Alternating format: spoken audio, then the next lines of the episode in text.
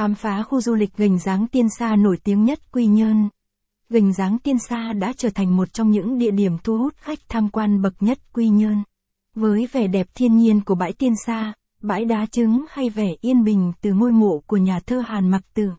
Cùng Du Lịch Miền Trung, nét khám phá về vùng đất đầy nắng và gió này ngay thôi nào. 1. Đôi điều về Ghềnh Ráng Tiên Sa.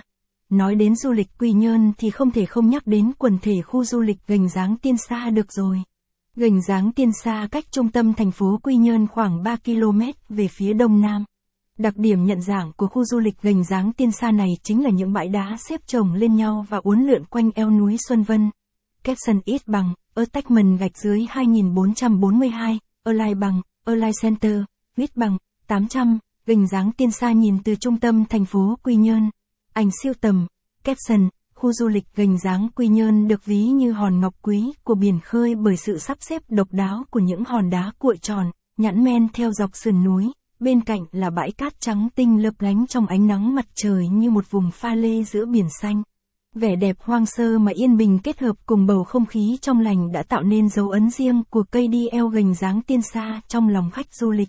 2. Câu chuyện ẩn sau cái tên Ghềnh Ráng Tiên Sa. Cái tên Ghềnh Ráng Tiên Sa được ngư dân nơi đây sáng tạo ra dựa trên đặc điểm của vùng biển này.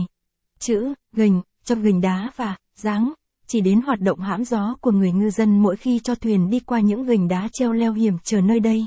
Caption ít bằng, attachment gạch dưới 2452, align bằng, align center, width bằng, 800, khung cảnh kỳ vĩ từ trên cao của Ghềnh Ráng. Ảnh siêu tầm, caption. Cái tên dân dã Ghềnh Ráng Tiên Sa còn ẩn chứa cả một sự tích đằng sau nó.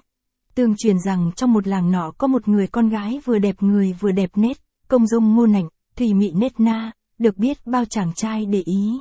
Nhưng nàng đã có ý trung nhân của đời mình rồi, đó là một chàng trai sống ở ngôi làng ấy.